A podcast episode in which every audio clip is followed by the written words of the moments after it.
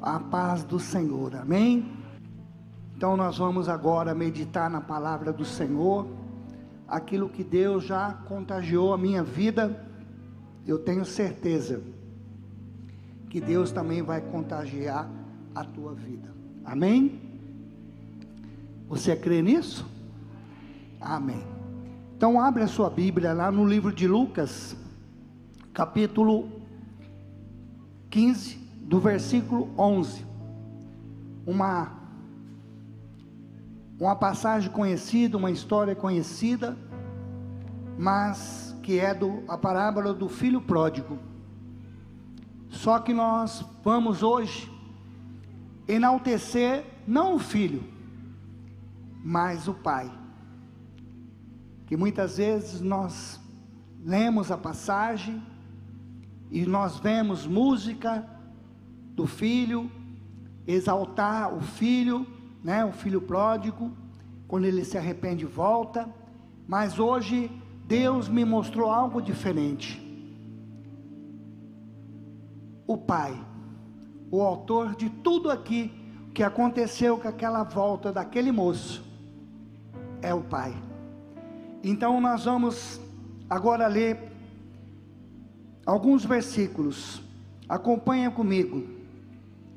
No versículo 15, no capítulo 15, versículo 11, diz assim: Jesus continuou. Certo homem tinha dois filhos. O mais moço lhe disse ao pai: Pai, dai-me a parte dos bens que me pertence. E o pai repartiu os bens entre os dois. Poucos dias depois, o filho mais novo, juntando tudo, partiu para uma terra longínqua.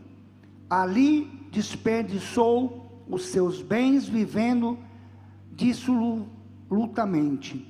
E tendo ele gastado tudo, houve naquela terra uma grande fome e começou a padecer necessidade. Então ele foi se chegou a um dos, dos cidadãos daquela terra, o qual o mandou para o seu campo apacentar porcos. E ele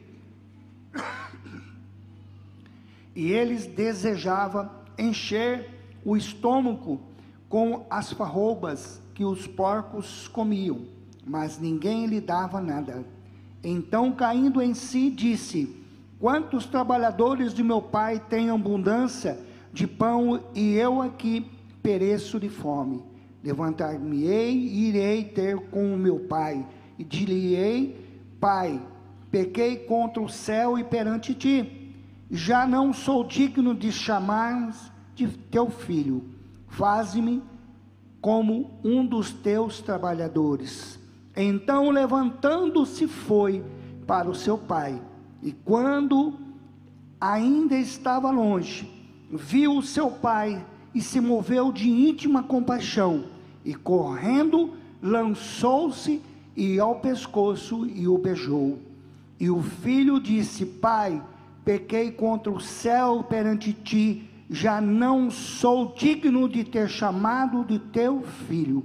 Mas o pai disse ao seu servo: Trazei depressa a melhor túnica e vestiu com ela, e pondo-lhe um anel na mão e a sandália nos pés. Amém? Até aqui. Essa história é uma história que Jesus estava contando como parábola. E Jesus ele falava muito em parábola. E aqui no versículo 15, logo no comecinho aqui você vai ver que Jesus estava falando em parábola para quem? Para os cobradores, né? Para os, os fariseus aqui, os escribas que estavam murmurando contra Jesus, porque Jesus estava recebendo todo tipo de pessoas com o seu amor, com o seu amor, e ali ele começou a falar em parábola. E quando ele começa a falar em parábola, nem todos compreendiam aquilo que Jesus, porque Jesus falava mesmo de parábola, porque ele queria que alguns fossem alcançados e a maioria não, porque não estava pronto ainda. Por isso que os seus discípulos, muitas vezes aqui na Bíblia nós vemos que seus, os seus próprios discípulos, quando ele falava, os discípulos perguntavam, mestre, por que, que é assim, assim? E Jesus explicava. Então a parábola, ela era explicada depois para a pessoa entender. Mas nessa parábola aqui, dá para nós entendermos claramente que Jesus aqui, ele fala, né, no começo aqui, que ele, ele fala claramente aqui, ó. E continuou certo homem que tinha dois filhos. Então, um certo homem. Jesus aqui, esse certo homem, nós vamos ver mais para frente, mas eu já vou já relatar é Deus. Esse homem que, que aqui está sendo narrado por Jesus é Deus. O Pai representa Deus. Porque nós vemos a personagem principal não é o filho pródigo, a personagem principal nós vamos ver aqui, que é o pai. E você vê na Bíblia que oito vezes foi citado o nome do filho, mas do pai foi citado treze vezes. O pai é citado aqui treze vezes, então ele continua sendo a personagem principal da história, porque foi o pai que gerou dois filhos foi o pai que acumulou bens, foi o pai que repartiu a herança, foi o pai que engordou o novilho, foi o pai que perdoou que perdoou o filho mais novo, foi o pai que deu a sandália, foi o pai que deu a, o anel, foi o pai que deu a veste, a roupa nova, foi o pai que matou o novilho, né? Então foi o pai que deu a festa. Então o autor principal aqui é o pai. Aleluia! Quem merece a honra aqui é o pai. Quem merece a honra é o pai. Quem cura é o pai. Quem batiza é o Pai. Quem renova é o Pai. Quem salva é o Pai. Quem levanta do pó é o Pai. Quem, quem dá a libertação é o Pai. É o Pai. Aleluia! Então, o Pai representa Deus. O filho mais velho representa a nação de Israel, e o filho mais novo representa os gentios, que somos nós, né? Todos nós, que eram gentios.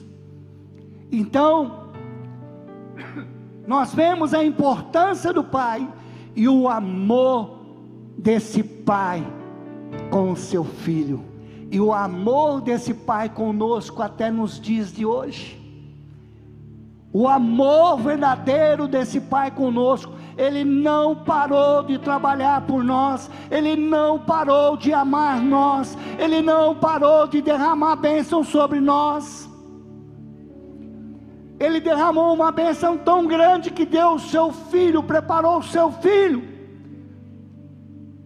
para morrer por nós. Olha esse amor do Pai. Então, querido, o Pai representa Deus. Amém? O filho mais novo sai da presença do Pai e gasta tudo a sua herança. O filho pede para o pai: eu quero a minha parte da herança. Naquela época, na lei judaica, eles podiam. Abraão repartiu a sua herança, mas Abraão que repartiu que deu. Abraão que deu, né? Repartiu, mas ele aqui, o pai não tinha nem morrido para ele receber ainda a herança. Mas ele exigiu do pai.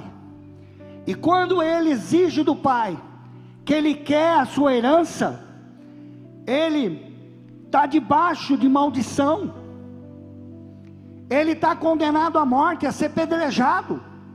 Aquele moço que largou o pai por rebeldia, a sua família, ele na, na lei judaica, ele já estava condenado à morte, ser pedrejado. Mas nós vamos ver aqui o amor do pai, a atitude do pai, o jeito de tratar do pai. O pai não parou, não desistiu, não desanimou, em momento sequer. E eu te pergunto hoje, pai, como que nós estamos tratando os nossos filhos? Aqueles, porque aqui tem dois tipos de filho: tem o rebelde, porque Jesus estava falando aqui, ó, das ovelhas e da dracma das ovelhas perdidas e da dracma. A ovelha perdida era o moço mais novo, e a dracma perdida era o mais velho que estava dentro de casa, mas ele estava perdido, estava confuso. Tanto tempo trabalhando dentro de casa com o pai, mas ainda tinha feridas dentro dele que precisava ser curado, e o pai não desistiu tanto do primeiro como do segundo. E como que nós estamos agindo na nossa casa quando há divergência, quando há atrito, como que nós estamos como nós estamos agindo? Nós temos que ser flexível. Nós não podemos ser tão rígido. Porque eu vejo os pais agindo. Se você sair, não volta mais. Não faça isso. Nós vamos ver o exemplo aqui do pai. O pai não abandonou, não desistiu, porque ele acreditava. Amém, querido? E nós vamos ver aqui, olha que coisa linda. O filho mais novo gastou tudo a herança, e o filho mais velho guardava, não gastava, era um filho avarento, que não dava nada para ninguém, só cobrava. Mas ao pegar os seus bens, ele se afasta de Deus. Quando aquele moço, ele pega os seus bens e ele se afasta de Deus, e quando nós se afastamos de Deus, não já não é mais bênção, já se torna maldição em nossas vidas. E eu quero te dizer para você nesta manhã, se o dinheiro que você tem afasta de Deus, não já é mais bênção, é maldição. Se o emprego que te, te afasta de Deus, né, não é mais bênção, é maldição. Se o teu carro já te afasta de Deus, não é mais bênção, é maldição, querido. Se a amizade que você tem te afasta de Deus, não é mais bênção, é maldição na tua vida. Se o namorado que você tem, ou namorada que você tem, afasta de Deus, não é mais bênção, é maldição na nossa vida. Aleluia!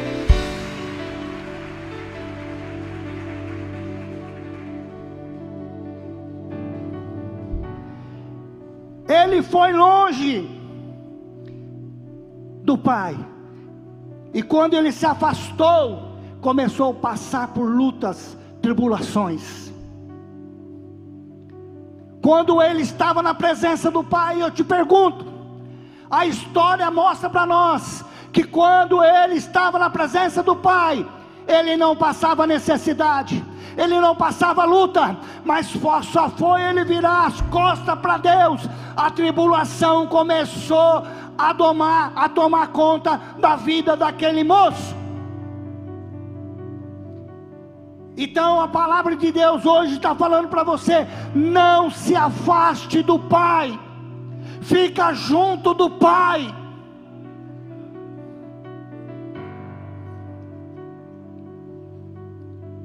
Existem problemas que vão nos atingir mesmo estando na casa do Pai. Tem problemas que vão nos atingir mesmo estando aqui na casa do Pai. Mas esses problemas serão controlados pelo Pai. Aleluia! Glória a Deus! E existem problemas que vão atingir, porque nós se afastamos do Pai. Então eu quero te dizer para você nesta manhã: fica perto do Pai, não sai da presença do Pai, fica perto do Pai, olha lá. Eu te faço hoje para você aprender, para você raciocinar. Quanto tempo demora um novilho para ser servado? Sabe quanto tempo demora para um novilho ficar pronto para abate? Bonitão, gordão, sadio? Um ano e meio. E a história nos conta que naquela época eles usavam muito para engordar o novilho cevado, para dar uma festa especial. E quando aquele moço sai de casa, o pai chega e fala: pega esse novilho magro e vamos engordar ele, porque vai lá na frente. Eu creio, eu acredito, o meu filho vai voltar e nós vamos dar uma festa para ele. Querido, um ano e meio, aquele homem mandou engordar o novilho. E eu quero te dizer para você: não importa o que você fez na tua vida, não importa se você abandonou a Deus e agora você está voltando. Deus, quantas vezes nós estávamos no mundo, Deus não queríamos saber de Deus, não queria saber da palavra, mas Deus acreditava em nós e acreditava até hoje. E Ele começou a engordar o cordeiro, e no momento certo, Deus nos chamou e deu uma grande festa para nós.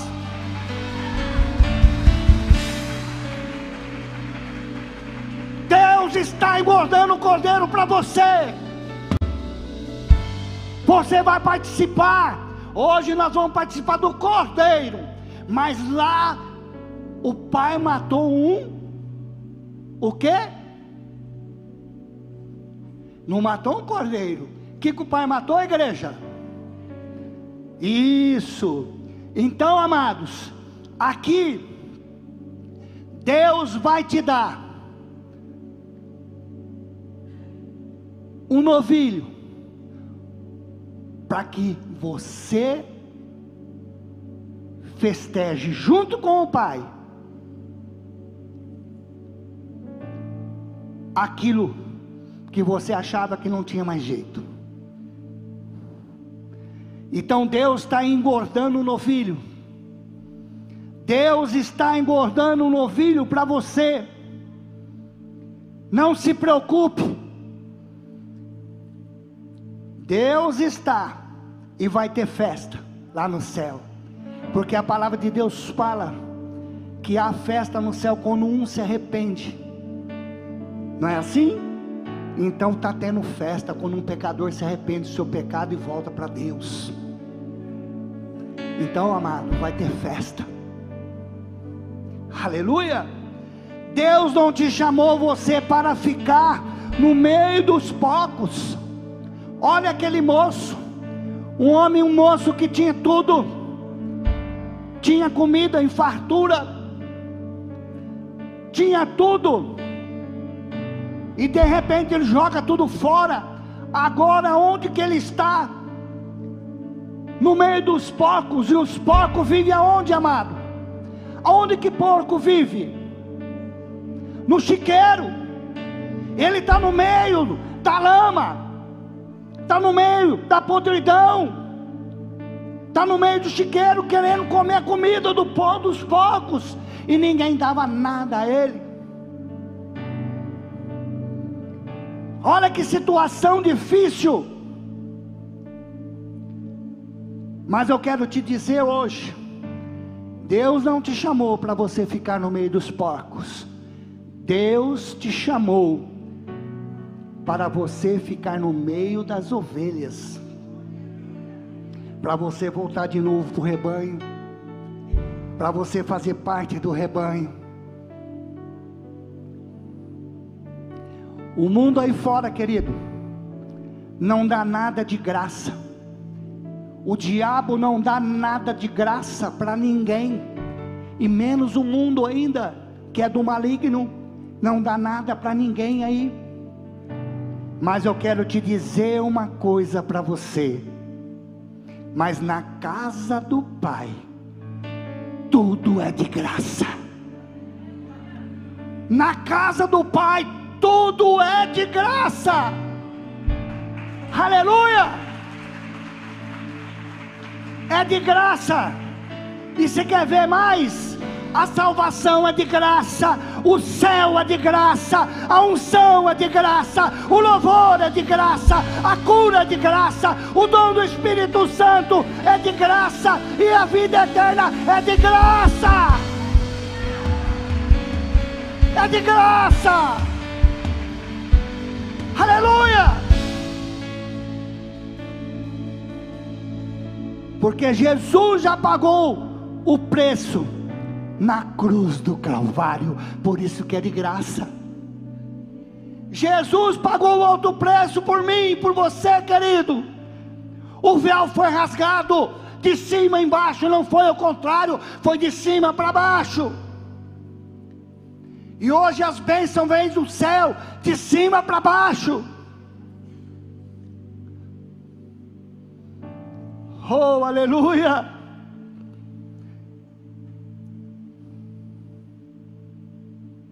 Aleluia! E olha que interessante. No versículo 17, diz que o moço caiu em si. Aí que começa, começa a história daquele moço. Começa o arrependimento em parte arrependimento, porque ele vai na presença do Pai, não por amor ao Pai no começo, ele vai por amor à necessidade, porque acabou todo o dinheiro, acabou a comidinha boa, feita na hora quentinha.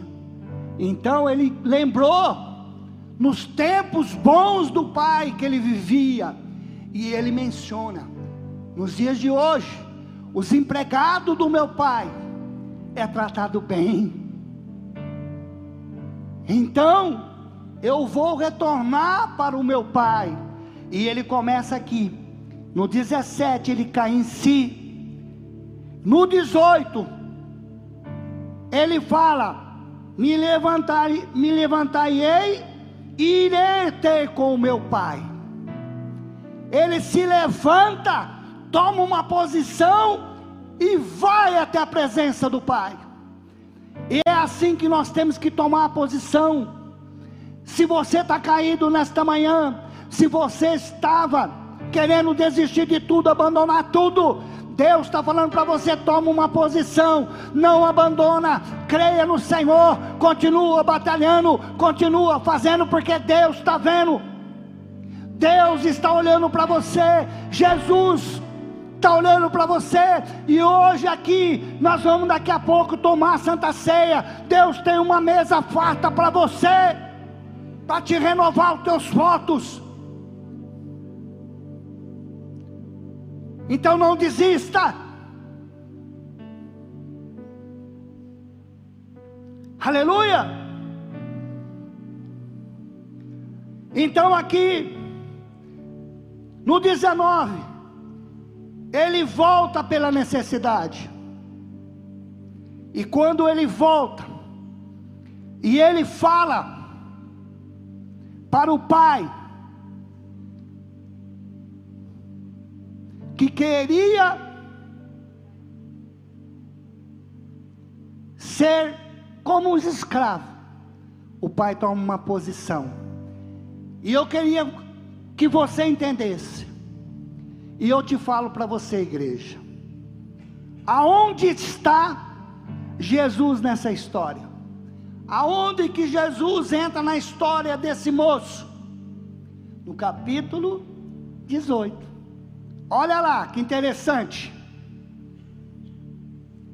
Levantar-me-ei e irei ter com o meu pai, e dir-lhe-ei, pai, pequei contra o céu e perante ti. E aí que entra Jesus na causa. Olha lá, João 14, 6 diz assim: eu sou o caminho, a verdade e a vida. Ninguém vem ao Pai senão por mim, por Jesus Cristo. O caminho é Jesus. A salvação é Jesus. Eu sou o caminho, a verdade. Ninguém vai ao Pai se não for por mim. Jesus aqui declara: quer ir ao Pai? Quer que o Pai perdoa? Quer que o Pai volta de novo ao primeiro amor? Mas eu estou no meio dessa jogada. É só através de mim que você vai ter acesso a Ele. É só através de mim que você vai ter acesso ao Pai. Aleluia! E ali no 22, o pai chama, e olha que interessante. Mas o pai disse ao seu servo: Trazei depressa a melhor túnica, vestiu com ela e põe-lhe um anel na mão e a sandália nos pés. o pai começa a restaurar a dignidade, a honra daquele moço, que ninguém lá fora dava. E na presença do pai, com a sua misericórdia, com a sua bondade, infinita misericórdia, Deus devolve de novo o anel, a veste, a sandália nos pés. E nós lemos que na cultura judaica, nós vemos que o escravo trabalha, o moço trabalha, mas tem uma diferença. O escravo trabalha descalço, e o moço, o dono da que faz parte da fazenda, trabalha de sandália. E quando ele falou para o pai assim: Pai, deixa eu ser um escravo, como os demais. O pai falou: Não, você é filho e continua sendo filho. Você é filho e continua sendo filho. Hoje você entrou aqui achando que não é mais filho, mas Deus está falando para você: você sempre vai ser filho você vai continuar sendo filho. E Deus aqui levanta aquele homem, aquele moço, que estava perdido. Por isso que aqui na palavra fala, hoje é dia de nós festejarmos, porque o seu irmão estava perdido, mas hoje ele foi achado, ele reviveu, e hoje é dia de festas, hoje é dia de nós matarmos uma novilha e festejarmos, porque o teu irmão estava morto e ele hoje está vivendo. Querido, que jeito que você entrou hoje na igreja? De que maneira que você entrou hoje? Querendo abandonar tudo, porque a sua família está todinha afastada da presença de Deus. A tua casa está tumultuado, teu marido não quer mais vir na igreja, os teus filhos, mas não abandone, porque o pai não abandonou. não abandonou nenhum de vocês. O Pai está atento. Fique firme, prospere, acredita, porque o Pai quer algo de você. Amém? Então, querido, o irmão ficou com raiva do mais novo, mais velho, porque estavam fazendo festa, murmurou, quis sair da presença, mas o pai não abandonou ele, porque ele era uma dracma especial também para o pai. Ele não estava entendendo naquele momento o propósito que estava sendo feito ali. Mas o pai foi atrás dele e consolou ele também. Hoje você pode ser uma dracma dentro da igreja, tantos anos aqui, e está triste, aborrecido por certas coisas que você vê, e parece que ninguém olha para você te dá valor, como aquele homem. Achava que o pai não dava valor a ele, mas o pai falou: é tudo é teu. Você tem liberdade aqui, tudo é teu, você tem liberdade mas ele não estava entendendo. Mas eu quero te dizer para você no mundo espiritual, Deus já está preparando a vassoura espiritual para varrer a dácrima, aquilo que você achava que estava perdido, e Deus vai ajuntar e vai te abençoar nesta manhã. A tua família, não desista dela, não desista.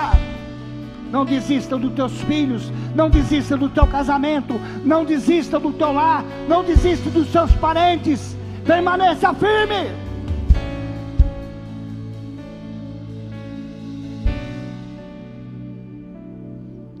Olha que interessante. No capítulo 20, diz assim: então levantando-se foi para o seu pai. Quando ia, estava longe e viu o seu pai, e se moveu de íntima compaixão, e correndo, lançou-lhe ao pescoço e o beijou. Olha que coisa maravilhosa da atitude do pai. O pai estava atento, falou para o servo deles lá no começo: vai preparando o novilho para a grande festa que vai ter. E ele estava aguardando o filho. E o pai olha o filho lá entrando lá de longe. O filho reconheceu o pai, aliás, reconheceu o filho pelo seu cabelo? Eu creio que não porque ele veio, saiu com o cabelo cortado e veio e estava barbudo e cabeludo. O pai reconheceu ele pela sua roupa? Eu creio que também não, porque a roupa dele deveria estar em frangalhos. Como que o pai reconheceu o seu filho? Pelo seu andar. Pelo seu andar, o filho vinha vindo na presença do pai, na direção do pai e o pai, quando viu aquele menino todo rebentado, o pai se levanta, ele quebra o protocolo, porque naquela época judaica, quando um, um, um homem ou uma mulher saía da presença de Deus nessa situação, com aquele moço saiu, ele estava jurado de morte, tinha que ser pedrejado até a morte. E o pai aqui sabia que ele ia ser morto, porque se um dos seus empregados visse ele entrando na direção da fazenda, na direção do pai, os empregados iam pegar pedra e ia lançar, mas o pai quebrou o protocolo, porque naquela época ancião não corria, ancião andava, quem corria era jovem, ancião tinha que andar mas ele quebrou para os protocolos e ele sai correndo e ele vai na presença do filho e ele abraça o filho. Ele abraçando, ele dá um beijo no rosto do filho. E olha que interessante.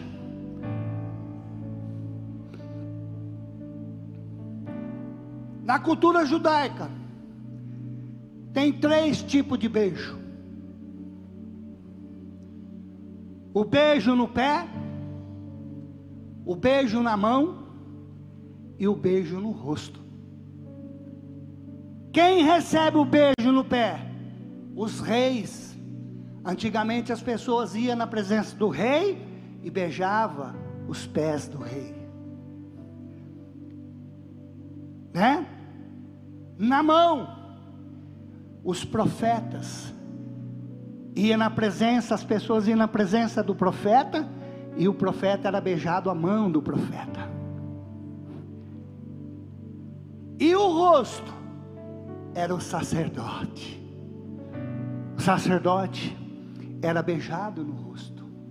Quando o pai ele beija o filho, ele reconhece a paternidade do filho e devolve para ele tudo aquilo que ele tinha perdido.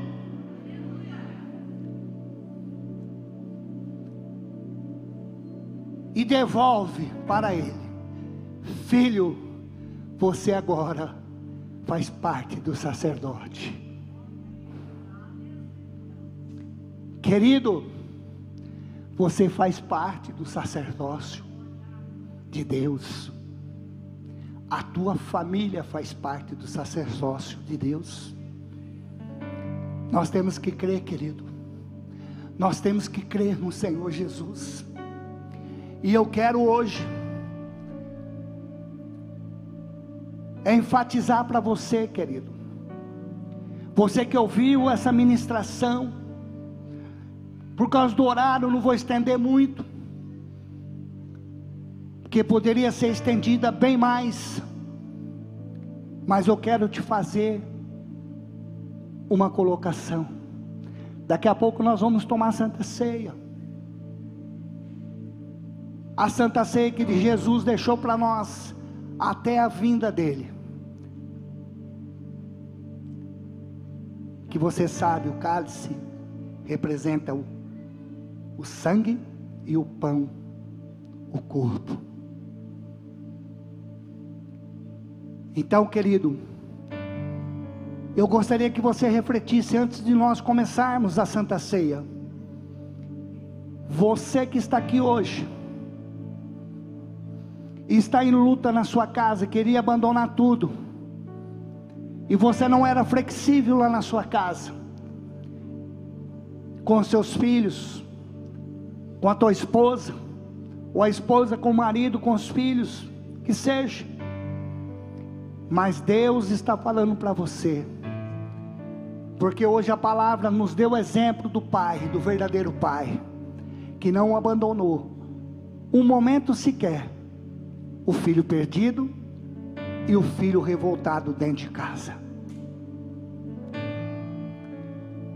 Como que nós estamos fazendo, agindo?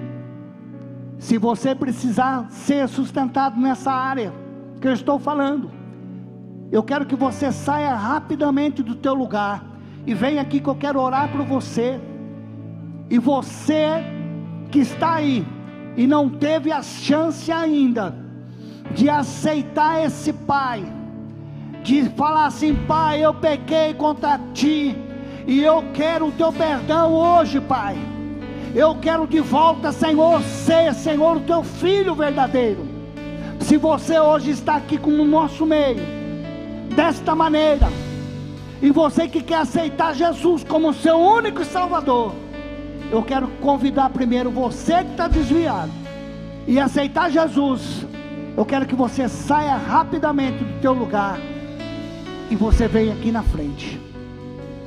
Hoje é dia de arrependimento, como aquele moço. Vamos ficar de pé, querido? É arrependimento. Antes de nós começarmos a Santa Ceia, eu quero convidar você. Se você estava desviado, saiu da presença de Deus, Deus tem uma festa para você.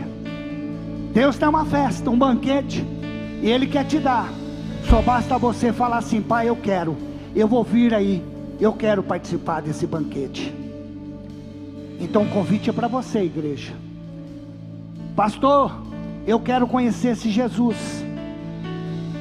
Eu não conheço ainda direito, mas eu quero. Jesus está te convidando. Primeiro vocês. E agora eu vou fazer um outro pedido. Você que está com tribulação na sua casa e não sabia agir, não sabia o processo da situação a conduzir essa situação, mas Deus te deu a luz hoje, pelo amor. Sabe como que nós vamos conseguir ganhar nossos filhos, nossos parentes? É pelo amor, é pela persistência, é não abandonar, é estar lá firme. Eu quero que você saia do teu lugar e venha aqui rapidamente para nós orarmos. Tem alguém aqui nessa situação? Aleluia. Glória a Deus. Venha rapidamente que nós vamos orar e depois nós vamos fazer a Santa Ceia. E aproveita a igreja para se examinar também. Se tem algo que precisa pedir perdão, você vai pedir perdão a Deus. Porque a palavra de Deus Lá em Coríntios fala para nós examinarmos, para nós não tomarmos a santa ceia indignamente. Então, querido, esse é o momento. Eu gostaria que os pastores orassem aqui. Vai orando por eles. Pode orar. Põe a mão aí e vai orando, por favor. Pai querido e santo, está aqui os teus filhos que ouviram a tua palavra. Que, Senhor, entenderam o teu propósito, estão passando por luta, adversidade e agora, nesse momento, Pai, nós abençoamos a cada vida que está em tribulação na sua casa, com os filhos, com os maridos, no casamento. Eu agora profetizo agora, Pai, saúde, bênção, a graça derramada sobre a vida dos teus filhos. Oh Deus de poder, vai renovando, vai quebrando todas as cadeias, todos os grilhões, tudo aquilo, Pai, que impede, porque a salvação é de graça. A salvação é de graça, a misericórdia de Deus é de graça. Oh Pai, abençoa os teus filhos, derrama sobre a vida dos teus filhos nesta manhã. Renova essa família, exalta essa família, quebra, Senhor, toda palavra ao contrário essa família e restaura em nome de Jesus Cristo. Receba receba o amor, receba.